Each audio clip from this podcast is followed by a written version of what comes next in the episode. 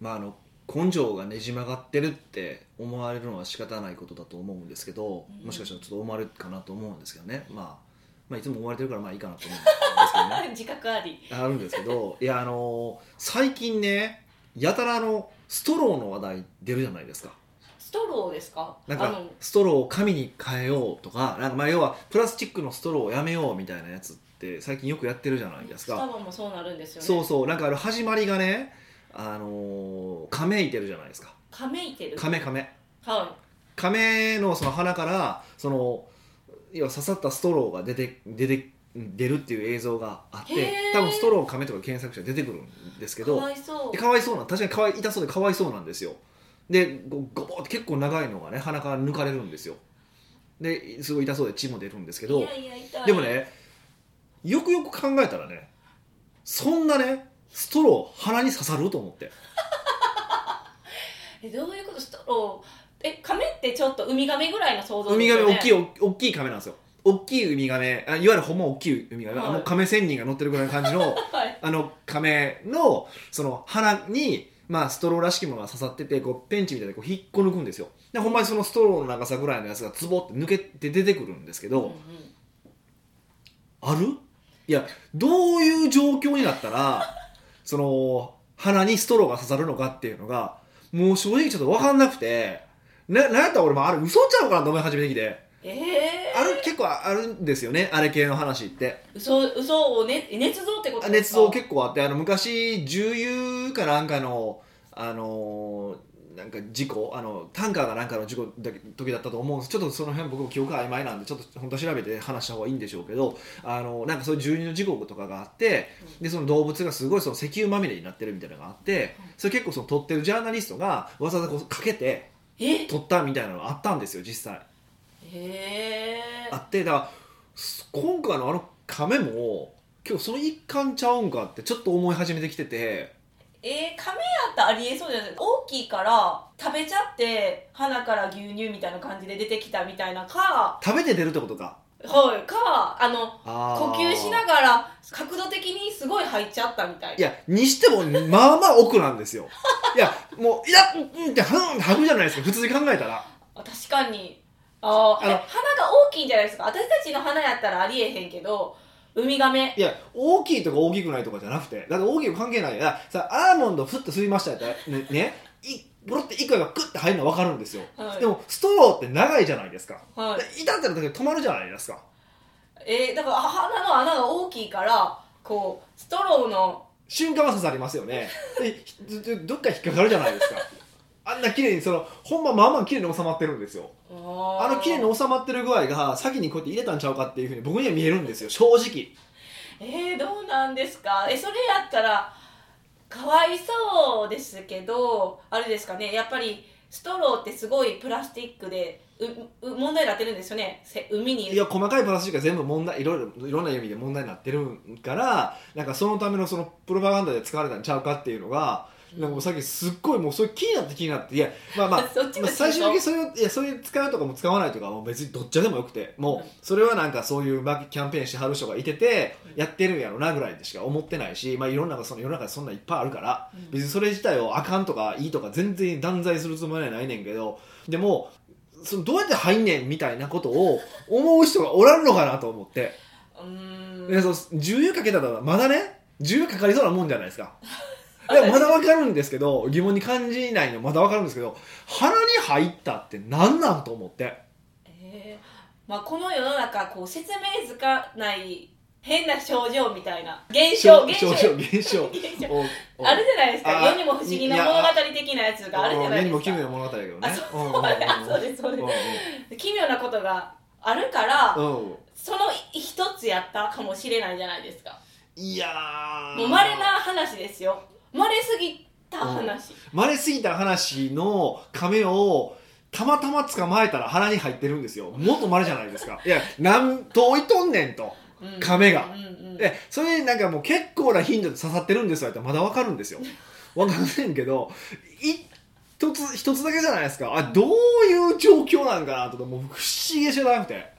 でうん誰もそれを言わへん多分ね僕が知ってる限りですよあ言ってる人がいないのがもう本当謎で謎で仕方なくて皆さん純粋なんですよいやコナン解いてくれへんかなと思いますよね、えー、あなのんで謎コナンですか解かれへんよこコナンいなんやていや真実は常に一つ思わないんですよ多分それがあったからストローをあメッセージとしてはストローを紙に変えようぜっていうことやからあのもうすり替えられてるんじゃないですか見てあかわいそうやけどその鼻からストローが出てきたインパクトじゃなくてだからストローはあかんから紙にしようの方が強いいやまあか多分かわいそうのインパクトで多分忘れてるんだと思うんですよそう多分そのどっちかというとそれだったらでかわいそうだからやっぱりストローはダメだよねだと思うから多分かわいそうのインパクトだと僕は思うんですどっちかというとストローに変えようよりは、それそれどっちでもいいんですけどにしても鼻にからどうやってしても鼻にどうやってストローを入るんかがもうほんまに分からへんなと思ってえー誰がそれ説明してくれよともう頼むわとでも人工的に例えば入れたとしたら、はい私はそういう事実を聞きたくないもうかわいそうやもんその亀がうん痛そういってなってるんでしいやそょうそうでしょそうで抜いた時痛そうな顔してるまあ痛そうな顔、まあ、僕らが見てですよ ね痛そうな顔してるんですけどいやでもっと勘ぐるとですよあの映像ねその抜こうとする時にこうすごいこう逃げるんですよこうなんか亀首がを動やかめてって首を動かしてそれ先に入れたからじゃんちょっと思ったりとかするんですよあーまた入れるんかいってなってこう逃げてんちゃうかみたい もう入なれられる恐怖そうそうそうそうそうそう今度は抜くんやねってことは分からないじゃないですか亀からするとそうっていうふうに僕も見ちゃうんですよねまたこれ以上多分話すとちょっとなんかいろんな人の悪口になりそうなんで口になるやめときますけどねえーなんかまあいろいろ思うところはああるんですけど えそれは、はいあのーなんだろうこうマーケティング的に、はい例えばそれが捏造やったとするじゃないですか、はいはいはいと仮定して、はいはいはいはいえでも結果的に例えばストローが紙に変わって、うんこう地球の環境に良くなりました、うんやったらううんーんいいことなんじゃないんですかあそれはだからあれその目的のためには手段を選ばないってことですよねいやそっかえいやそういう人になりたくない ですえでもなりたくないんですけど、うんうんうんそんなことをしないと人間って動かないじゃないですかこうた大多数の心を動かせないそうそうそうなんですよそうなんですよえはいそれが目的いやまあまあそれは本当に捏造だったらとした したそらうねですけどただまああんまりこの話は突っ込むのはいろんなこう政治的な話をししそうになるんであんまり僕政治話はしたくないのでただ僕は謎なのは亀はどうやってストロー入ったんやってことは僕が知りたいんですよ誰かもしもしねいやほんまこれ解ける人がいたらほんま教えてほしいんですようんうんそうそう単純にそれだけなんですよ僕は僕は純粋になんで鼻にストローやねんと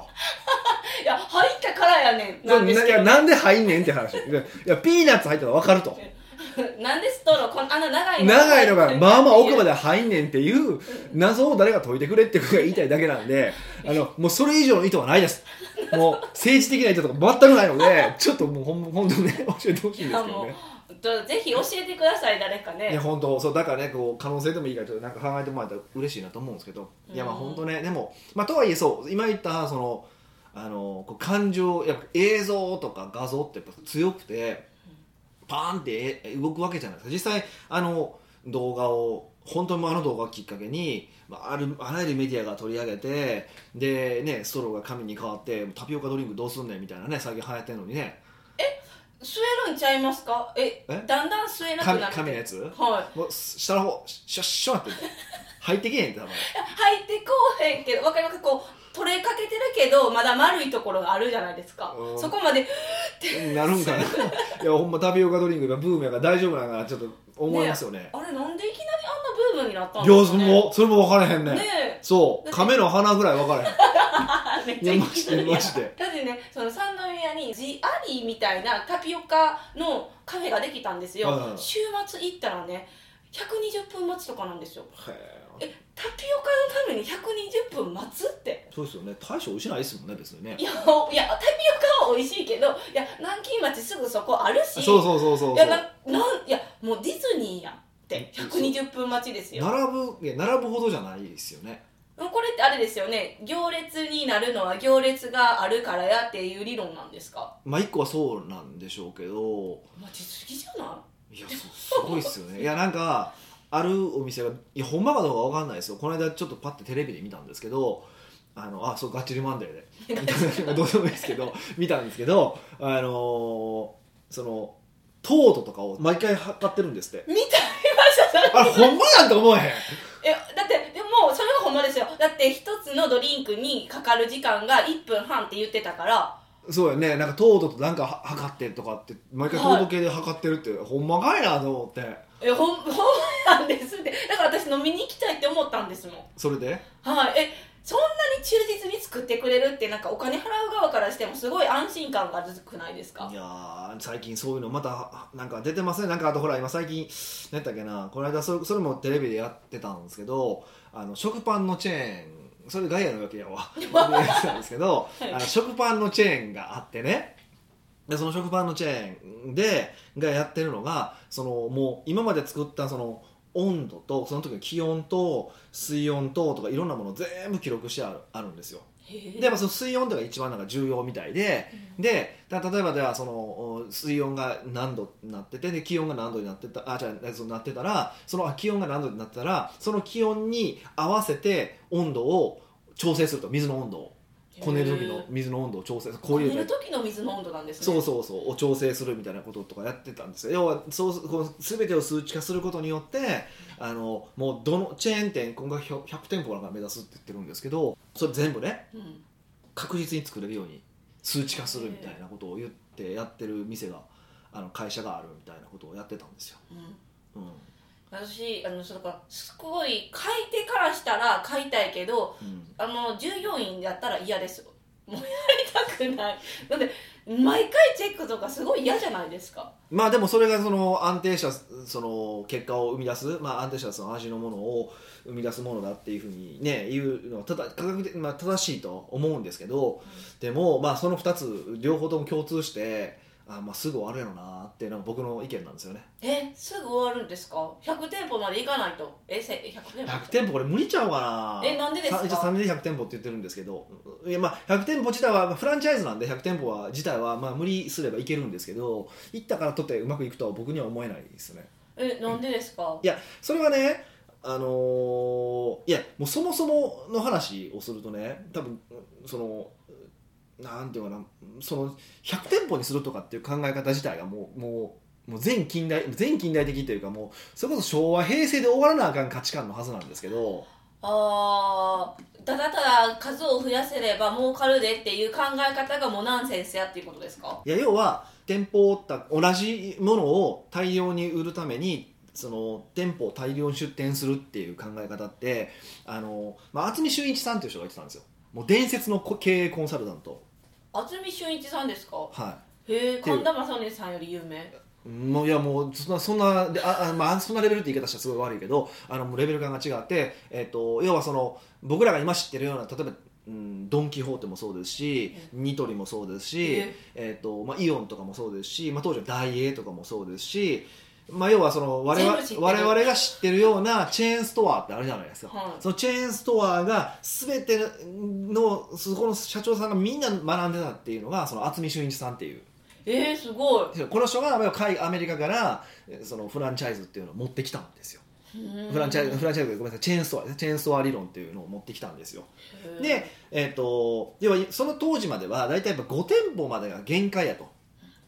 要はそれ以上を超えてしまうと要は管管理できなくなるから崩壊するとだからこれこれ以上増やしてはいけないよっていうふうな考え方だったんですよでもそのチェーンストア理論を持ってきて要は全てを標準化していくことによって逆にもっと店舗数を増やせと100店舗200店舗増やすことによって、えっとバイイングパワーがで要はより安く仕入れることができるとでそれで安く仕入れることができるから消費者にもやより安く届けることができるよねっていう考え方うんなんですよねで、えっと、それで何をしてんのでももともと哲学が何なのかっていうとそそういうことそういうふうにすることによって、えー要はその豊かな生活が手に入ると消費者がはい、安く買えるからそうそううそうそうそう要はその豊かな生活を手に入れてもらうために、えーそういうチェーンストアをやらないといけないんだっていう理念のもと始まってるんですようんまあ、要はあの松下幸之助のさんのあの水道哲学ってやつの同じような考え方なんですけどい要はその大量に、ね、物をこう提供してあげることによって人は幸せになるんだっていう考え方なんですよ。うでもよくよく考えたらもうその哲学ってもう時代遅れじゃないですかだってもうみんな基本持つべきものは持ってるわけじゃないですか。ああじゃあ日本全国の生活レベルが上がったってことですかそうでしょだから戦後から考えて戦後のものがない時代にいやそうやってものがてたくさん手に入るようにっていうふうに、うんうんそういうものを持つことが幸せになることなんだってことを考えてやってきてるわけじゃないですか、はいで実際ねもう世の中的にもいや物よりも心だとか物よりも体験だっていうふうに言われてる時代が来てるわけじゃないですか。うんってことはもうそもそも、うん、このチェーンソーア理論の根幹があもーう崩れてるわけでしょうんうんそのはじ始まりの理屈自体が壊れてるのに、うんまだそそのチェーンソーア理論に乗っかったようなことをやるっていうのはうーん俺センスないんちゃうんってあー大丈夫っていうふうに僕は見ちゃうんですよもちろん中には例外的にこう発展するようなチェーンソーも出てくるとは思う思うんですけどでもそれは昔と比べたら絶対成功率は大きく下がるしうーんましてやタピオカドリンクとか食パンとか単品でなんかそう流行りもんですよねそうまあいやいや単品で大きくしていくってもう事業の継続性は考えてないじゃないですか、まあある意味フランチャイズなんでバッて作ってしまってあのロイヤリティガバッて得てやめてしまえば本部は儲かりますよねっっていう考え方ならまあありだと思うんですけどえーそのビジネスのえーこう永続性、まあ、永続性とは言わないけど継続性を考えた時にあのその発想よう出るなと思ってえーとそう言われたらじゃあこれからは何ですか体験とか心が豊かになるような経営方法針でも基いいです本ね基本的にはもう今そういうふうになっていってるじゃないですかへーどこもだんだんだんだんそうなんでえ福利厚生を充実するとかそんな経営そかれそれは会社の従業員の話じゃあじゃあじゃあそあれそうか提供するサービスの話ねサービスかあー提供するサービスもね要はいいよ余計なものいらないものですよね、まあ、ある意味で言うと例えば、まあ、パナソニックなんか見たらすごくよく分かりやすいと思うんですけど、うんね、今テレビとか昔は作ってたわけだけど今だってあのなんか美容家電とかばっかりでしょあーまあありますねあんな世の中にいらないもんじゃないですか別になかったもいいわけじゃないですか私がなかって死ぬもんではないですねないじゃないですか、はっていう話なんですよねいまあまあうん一番極端で分かりやすい例はですよでもどんなものも大体もうほとんどそうで基本物は行き渡ってるからなんかもっと心が豊かになるものとかもっと体験ができるものとかもっと面白いと思えるものみたいなそういうものをみんな買おうとしてるわけじゃないですか、うんそこでなんか数値管理された食パンとか言われてもねいやいやいやいやって感じじゃないですか一時期的には流行るかもしれへんけどこう固定しないってことですよねそうそうそう長く持つビジネスじゃないじゃないですか明らかにもうむちゃくちゃ無理があの2つは無理があるなと思っててなるほどうん、で そうそうでで特にその食パンの方は100点超えにするみたいなことをもう堂々と言ってたのを見てわあ笑え笑えるわと思って見てたんですよでそこにこうフランチャイズでこう加盟する人がいててわすごいなどういう考えでこれはいけると思ってんのかなと思っていや2年はいけるかもしれへんけどでも2年で投資回収できるとも思えないしうん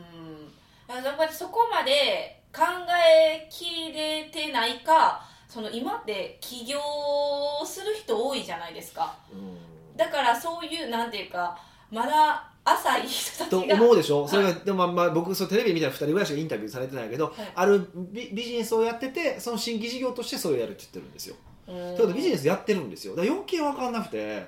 もう有り余ってんちゃいますか利益がそっかそれいやまあそれやって全然いいですよそんな感じは見えへんしいやいやもうほんまねあの不思議で仕方なくて。まあ別にねだから特定のどこが悪いとか言うつもりはないけど、うんでも普通に考えるとうーんちょっときついんちゃうかなって思った方が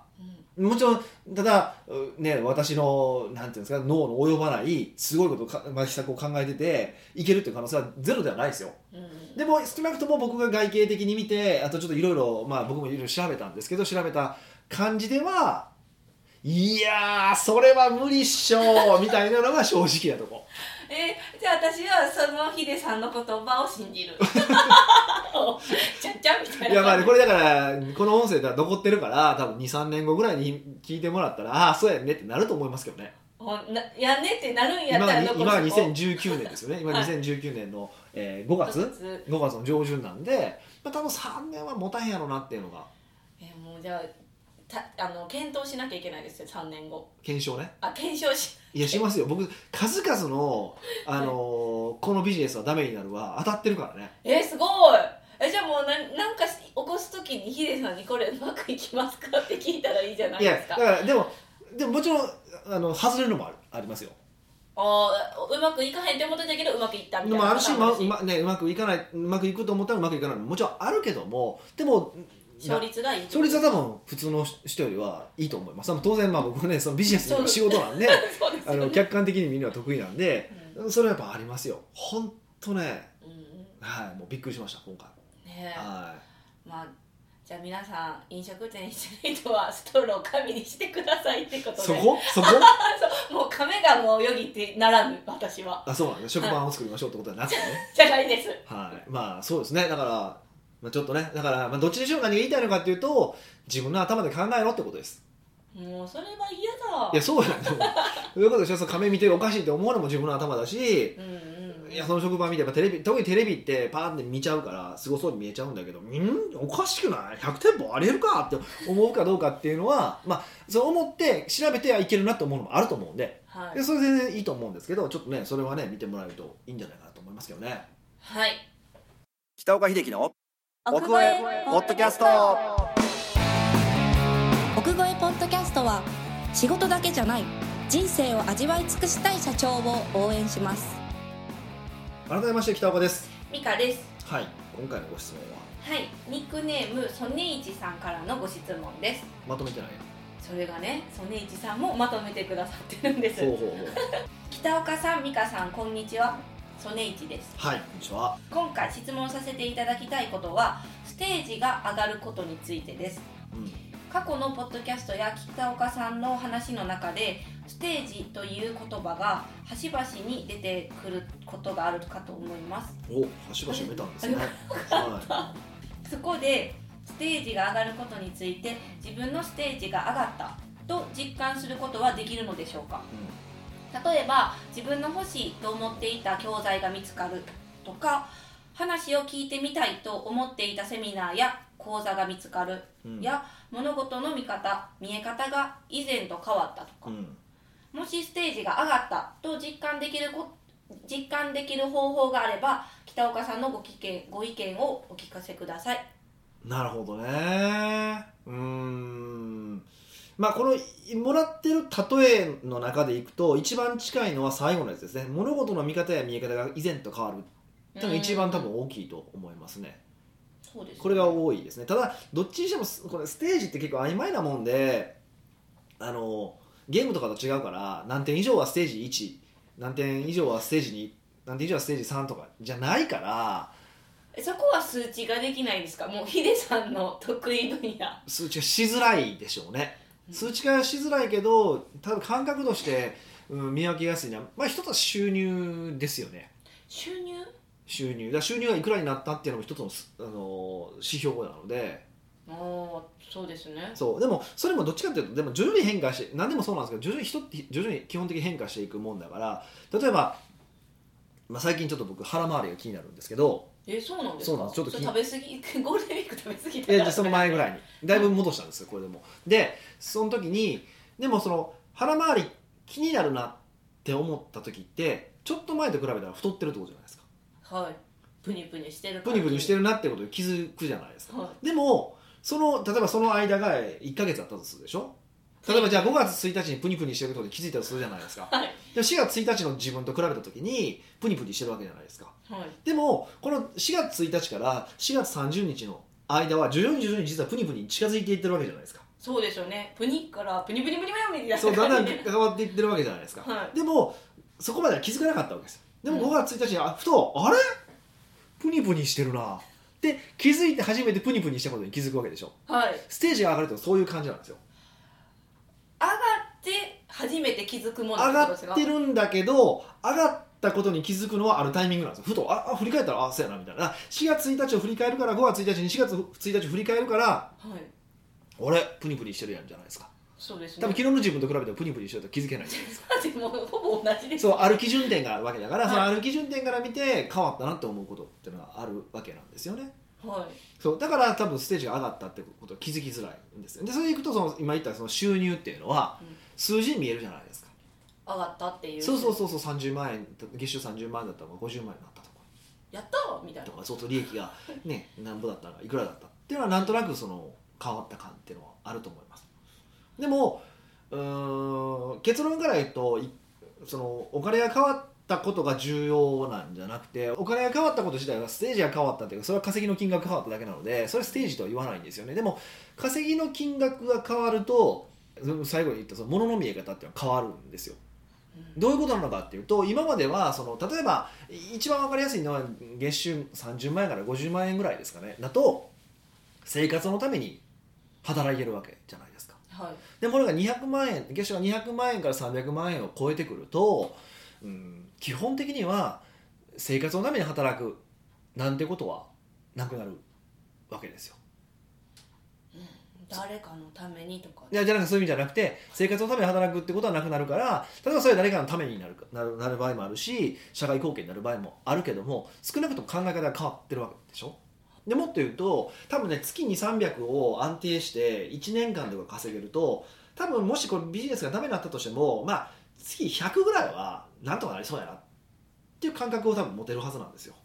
へえでもそれって多分30万円50万円の時持てないじゃないですかそういう感覚っはてい、もう飢え死にしてるよってそう大丈夫かなって思うじゃないですか、いっていうふうに考えたらこれって明らかに考え方見方が見え方が変わってる変わってますよねうんっていうことは多いと思います収入から結果的に考え方が変わっていくっていうのはすごく多いかなと思いますで他に実感する場面としては周りの仲間だと思います仲間うんえっ、と要はお付き合いする人が変わっていくっていうのがやっぱ一番大きいかなと思っててへえ例えば30万50万程度だったらまだそうですね例えばサラリーマンとかされてたことがあるとかだったらサラリーマンの時とか、まあ、学生の時の友達とかなんとなく話は合うと思うしうんうん合う合うんですけどこれがある程度超えてくるとこいつはなんやねんおもんないなとかうん合わへんなとかちょっと失礼やけどっていうふうにな思っっててそうそう思ってしまうわけですよね。で、えっと、一方でそのお付き合いする人が例えばこう経営者に変わっていくだとか例えば経営もうすでに経営者だったとしてもその経営者のうん中でも例えば売上の規模が違っているなとか、うん自分が本当にすごいなと思う人が友達になってきたりだとかっていうふうにして徐々にこう変わってくる感じですかね。うーうんであとねいいのが当時読んでた本とかを読んでみることなんですよえ当時ってどこですかそのど当ど時こがまあそういうこと4月1日の段階ぐらいです よねえに1か月前ぐらいってことですかそういう意味じゃなく てそれは例えやがな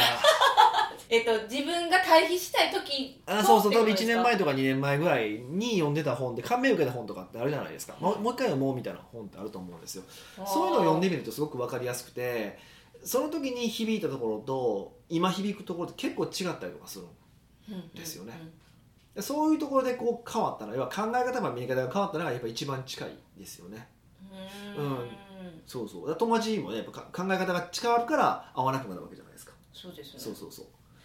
えじゃステージが上がったって例えば自分が実感したいって思ってるのならばその過去とじの自分と今の自分を振り返ることをあの定義的にしてたらいいよってことですかそうそうそうそうそうそうもうそれが一番早いと思いますねだから過去にやったこととタスクリストを残してたら一番いいんですけど本当1年前にやってることと今やってること全然違ったりとかするからあそれもステージ変わったなって感覚だと思うし、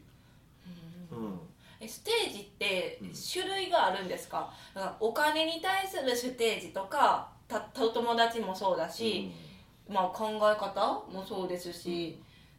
ねいろいろそれはも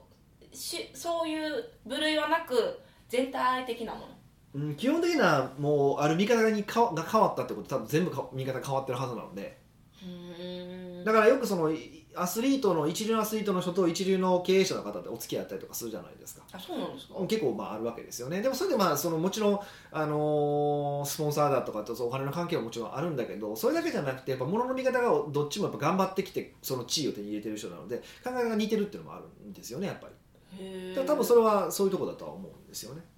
あー考え方とか似てるから似やてっるぱかりら話しやすいって楽だっていうのもあるじゃないですかそうですねそうそうそ応う援したいっていう気持ちもあります出てくるしそうそうだからそういうのもあるとは思うんですけど、うんうん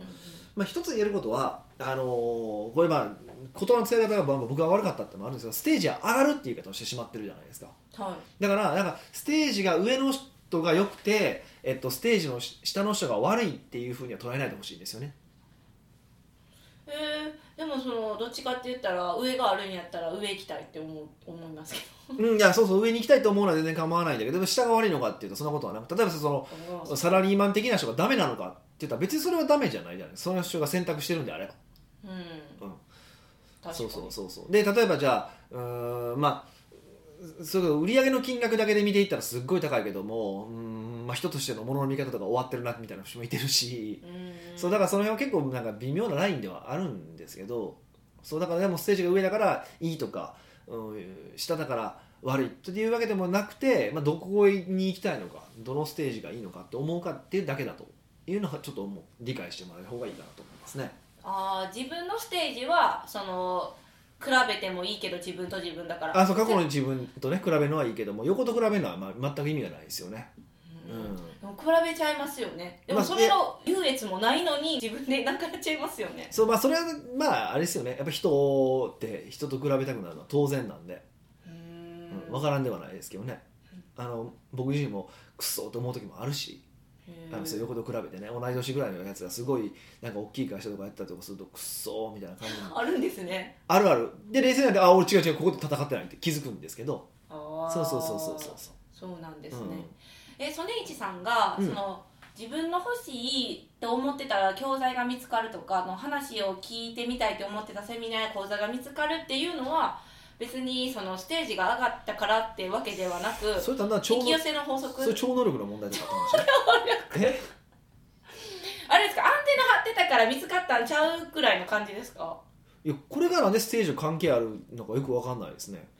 自分が欲しいと思っていた教材が見つかるとか話を聞いてみたいと思っていたセミナーや講座が見つかるってこれはなんかこう何ですかこう神様の一押しみたいな思ってたことがあやっぱりもうあの来るってことは自分はそのステージに行ったんやなみたいな考え方あーそれは違うかな違いますかそれは違それ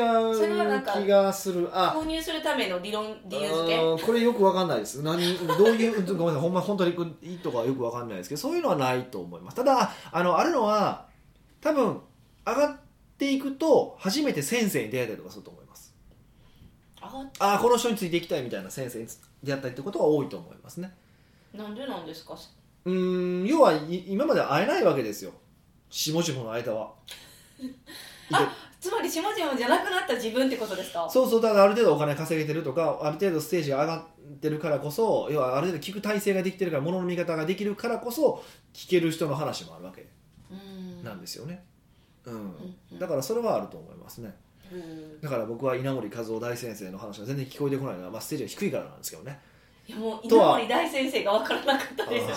あのあの僕はよくあディスってる人ですね あそうなんですえか、え全然、まあ、大先生でちょけちょけって言ってるだけですけどもちろん ね、えそんな最後人名をディスらなくてもいいですそんな出さなくえていもやもようかったのに嫌なんですよあの周りの人たち がいや稲森さんは別にまあまあ言いたいこと言いいいやいいいいですよそう、ねね、すごい経営者なんだから言いたいこと言えばいいんですけどもあの周りの立てまつってるやつはキモいなと思っててなんやねんお前らって思ってるんですけどでねもその考えを普及する人たち そうなんか僕は稲森さんの考え方を、まあ、これはこっちこういうふうに違うと思ってロジカルに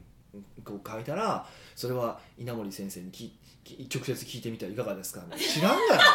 知らんがなそこは言ってくれないんですねそう反応もなくそうお前がどう考えるか言えよと思ってそういうやつばっかりなんですよあのあのグループあはー大体嫌いなんですよもうあのグループほんま嫌いそうな感じが集まってそうですねはい大体だからあのあそこはドロップアウトした人たちがうちに来るかとかおことが多いのでそうなんですそうか そうそうそうそうへえなるほどはいはいではソネイティさんステージが上がることについてはあれですね過去の自分と現在の自分今の自分を振り返ることですよね、うっんそうですねていうことなのでぜひやってみてくださいはい奥越ポッドキャストではいろんなご質問をお待ちしております質問を採用された方には素敵なプレゼントを差し上げておりますので質問フォームよりお問い合わせくださいはいというわけでまた来週お会いしましょう